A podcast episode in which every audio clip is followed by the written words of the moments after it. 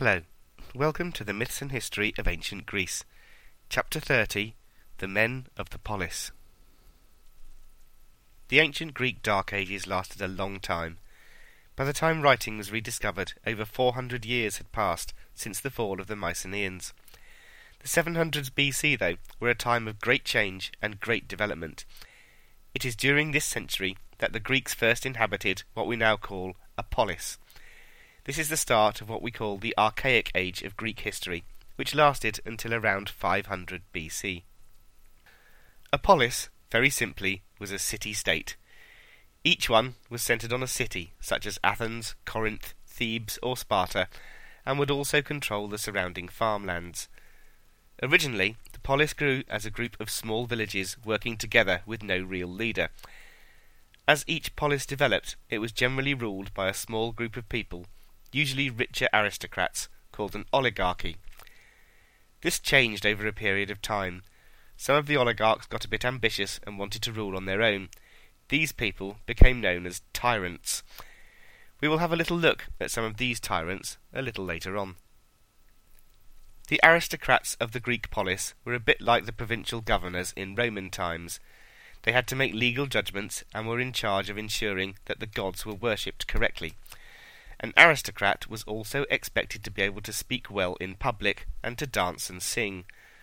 Of course, they were brought up to be great hunters and riders. Most of the competitors in the early Olympic Games were aristocrats. The poet Hesiod lived in the times of the early polis. One of his poems relates to an argument which he has with his brother over who should inherit some of their father's things.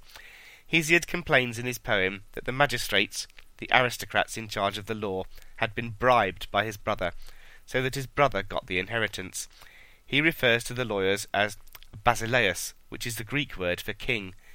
These people were not kings as we know them today, though. So, what did a polis actually look like? The word polis originally meant just the built up area around the citadel or central fortress which protected a town. In Greece, this was usually built on a hill or mound so that it was higher than the rest of the buildings and on the edge of the town. The Greek word for edge was akros. This was combined with the word polis, and so the Greek name for the citadel was the Acropolis. The most famous archaic Acropolis is still standing today in Athens. Surrounding the Acropolis would be houses, temples, and then farmland. In later times, a polis would also have a marketplace and places of entertainment like theatres. There were no city walls in the early polis. If they were attacked, people ran to the Acropolis. People still needed to live close to a source of food, so farmers were very important in the polis. The Greek polis was not just a city-state and farmland surrounding a citadel, though. It also came to mean the men and citizens of the city-state. It was a place of justice and of people. Sometimes, if a city was attacked, the people would all leave and found a new city somewhere else. When this happened, the people simply thought they'd moved their polis. They hadn't created a new one, they'd taken the old one with them. The city-state had a defined border. Inside the border, all land belonged to that polis. Outside the border, land did not belong to that polis, but probably to another one. Usually the border was a physical thing, like a range of mountains or a river. This was not always the case, though. Sometimes the border was marked by people. Near modern Athens, a boundary stone has been excavated. On one side of the stone is written, This is Athens, it is not Megara. What do you think is written on the other side? Yes, this is Megara, it is not Athens. So, how big was a polis? The largest polis was, of course, Athens. It was in control of the whole of the region of Attica. All of the people of Attica were called Athenians, even if they lived in towns or villages quite a long way from Athens itself. Attica was about 1,000 square miles in area. Most polis were much smaller, and there were over a thousand of them. Most of them had populations up to 25,000 people. Athens was maybe ten times the size of the standard polis in its heyday. Of the 25,000 people of the average polis, only about 5,000 were citizens. This means that only about one-fifth of the population were citizens. So what was a citizen? Who could be a citizen? and what were the rest of the population? Citizens with full legal and political rights were all men. All these full citizens had to have parents who were also citizens. Having political rights meant that they had the right to vote, to be elected into office, and to carry weapons. They had to fight in the army if the polis went to war. There were also citizens with full legal rights who were not allowed to be elected into office or carry weapons. These were the women, wives or female relatives of full citizens, and the children. These people still had a pretty good life. Citizens of other polis who chose to live in a polis which was not their own also had full legal rights, but no political rights in their place of residence. These people, called metics, could not vote, could not be elected into office, could not carry weapons, and could not serve in war. They otherwise had full personal and property rights, and had to pay taxes as if they were citizens. The lowest class of people who lived in the polis were slaves. They were owned by citizens and were completely controlled by their owners. They had no rights or privileges at all, except those given to them by their owners, and these privileges could of course be taken away without warning. The Greek polis civilization was very successful, but this success brought its own problems. The population began to grow, and by the middle of the 8th century, the population was getting a bit too large. Greek farms were frequently subject to crop failures due to too much rain or not enough.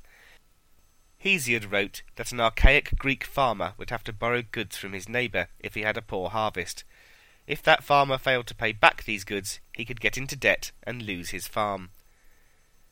Due to the sharp increase in population, good farmland, which had always been rare, became very rare, and there was not enough to support all of the people in Greece.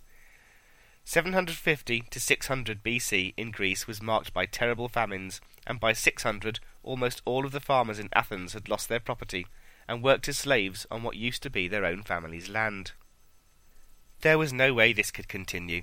The Greeks needed more land and they needed better land, the only problem was that there wasn't enough good land in Greece, and all of it was already under the control of one polis or another. There was nowhere to expand into. So the Greeks did the only thing they could do. They sent people out to colonize other parts of the Mediterranean world. At the same time, the Phoenicians were also out colonizing. It became a bit of a race between the Greeks and the Phoenicians as to who could get to various bits of Mediterranean land first. The Phoenicians colonized areas of what is now Spain and went as far as Gibraltar. They colonized the island of Cyprus and founded a city in North Africa, in what we now call Tunisia. They called their new African city Kartadast. It was soon to be the most important city in Africa outside Egypt, becoming the centre of an empire. The city remained independent for hundreds of years, until a Roman general called Scipio Aemilianus led a victorious invading army against it and brought it into the Roman world. We know the city as Carthage. The Greeks settled in Macedonia and the area now known as Albania. They founded cities in Asia Minor. They established colonies in Italy, building the city of Cumae. They expanded onto the island of Sicily. They settled in Spain and in Libya in North Africa. They even settled in parts of the Nile Delta in Egypt. They travelled up the coast of the Black Sea and founded cities there. Before setting out to colonize foreign lands, the Greeks sought advice from an oracle. Worship of the gods was very important in archaic Greece, and nothing was done without a positive answer from one of them. Worship of the Olympians was central to life in a Greek polis. Sacrifices were made to the gods, usually animals or birds, each polis had a calendar of festivals to the gods, and different festivals were held in each polis. The ones held in honour of Dionysus were usually the most fun, involving parties and an awful lot of strange behaviour. Each new colony, we must remember, was not founded by the Greeks as a whole. No, each one was founded by people from a particular polis. The new city would adopt the same customs and worship the same gods as the people in the city which sent them, if the colonists were from Corinth, the people of the new city did exactly the same things that the Corinthians did. If they came from Athens, then they did what the Athenians did. Not everyone who went out on a voyage to found a new colony went voluntarily. These expeditions were usually led by a noble, and some people went along willingly. Many of the settlers, though, were forced to go. Not only that, they were not allowed to go back to the city which they had come from. There is one report of people called slingers standing at the dock as the colonizing ship sailed away. If anyone tried to return home, the slingers had to sling rocks at them. The settlers were forced to make the colony a success. Usually, there were no women on the colonizing voyage. This meant that the settlers had to drive away the local men in the new lands. They then took the women as wives and started families so the new cities would grow and prosper. Most of the new cities were formed where the farmland was so good there was plenty of food for the new populations. Some, though, were founded in order to trade with other civilizations. The city of Massilia was founded in an area of what we now call southern France. It had access to the local rivers so that goods and grain could be carried and traded. This city is now called Marseille. One city in Spain was just called Emporion, which means trading place. The new cities, because they were founded from nothing, were better planned than the original ones. Excavation of Greek cities in Italy and Sicily showed careful planning. There were temples, there was always a shrine to Hestia, goddess of the hearth, there was an open gathering place which was later also used as a marketplace, called an agora. People who are afraid of large open spaces are called agoraphobic, which comes from this word. Colonization spread the Greek language and Greek writing far and wide. There was an increase in the availability of luxuries like saffron, linen, silver, and horses. Life became better for all Greeks, no matter where they came from or where they lived, as goods were traded between one Greek city and another. Some Greek cities, such as Corinth, founded a large number of overseas cities. The people of these new cities still felt themselves to have strong bonds with the cities from which they originally came. They also did most of their trade with the home city. This was great for cities like Corinth, which suddenly had a lot of allies in foreign places and access to a lot of foreign goods.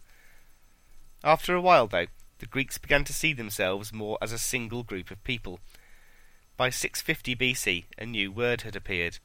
This word was Panhellenes, which means all Greeks together. This cooperation between different groups of Greek people would become very important when they faced foreign enemies.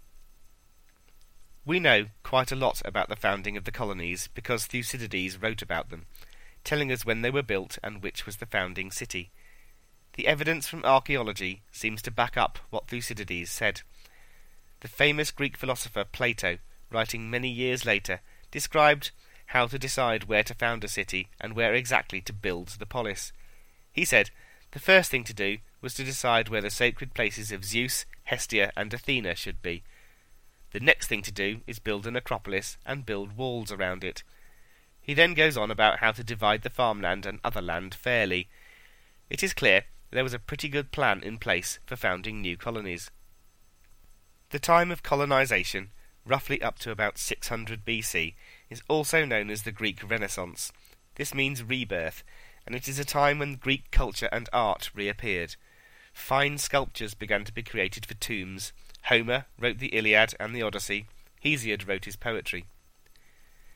Hesiod was a farmer from Boeotia, and most of his writing gives advice on farming, among other things.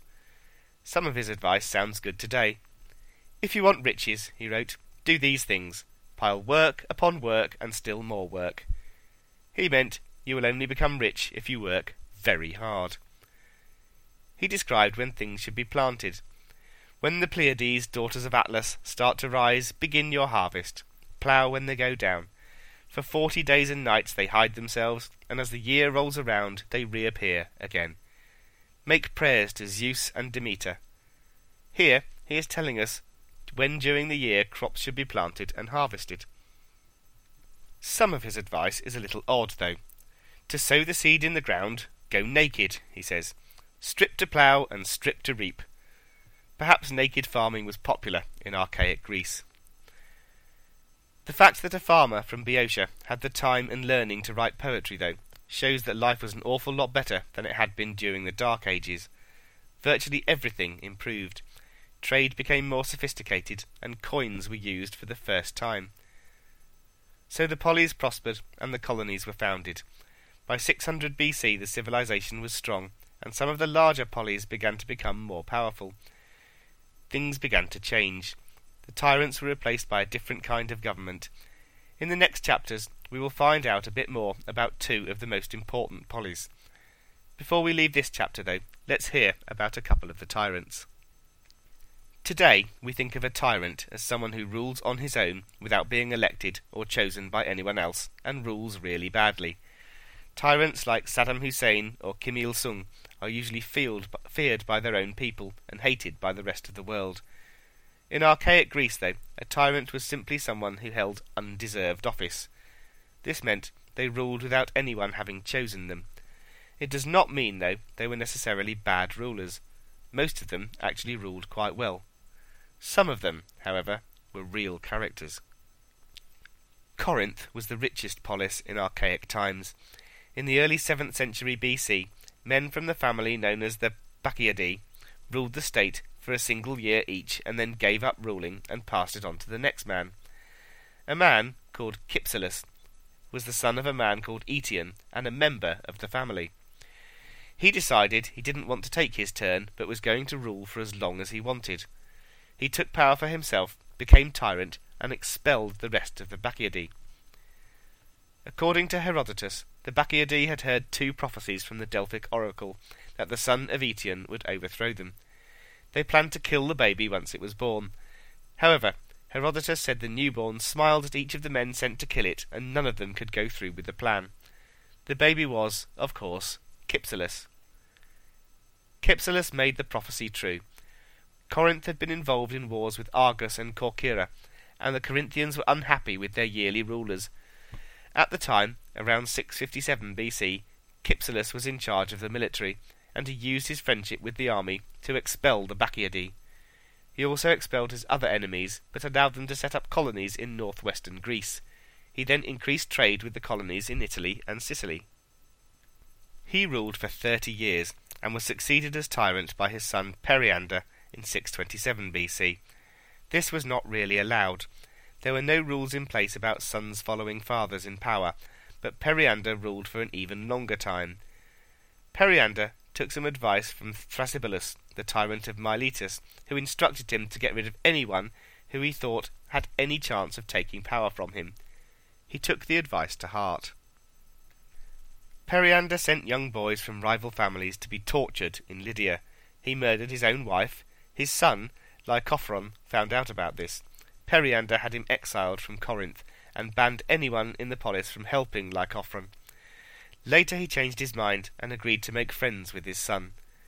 Lycophron agreed to be friends if Periander agreed to abdicate. Periander accepted this, and said he'd go and rule in Corcyra instead. The people of Corcyra heard about this, and murdered Lycophron, so that Periander would not come from Corinth and rule them. They had obviously heard all about him. When Periander died, his nephew succeeded him. The nephew only lasted three years, though, before he was overthrown. Some of the polis retained tyrants for many more years. Two of the most powerful, though, found other ways of governing themselves. In the next chapters, we will hear about the rise of the great cities of Athens and Sparta. So, until then, have a great week, and I'll speak to you next time.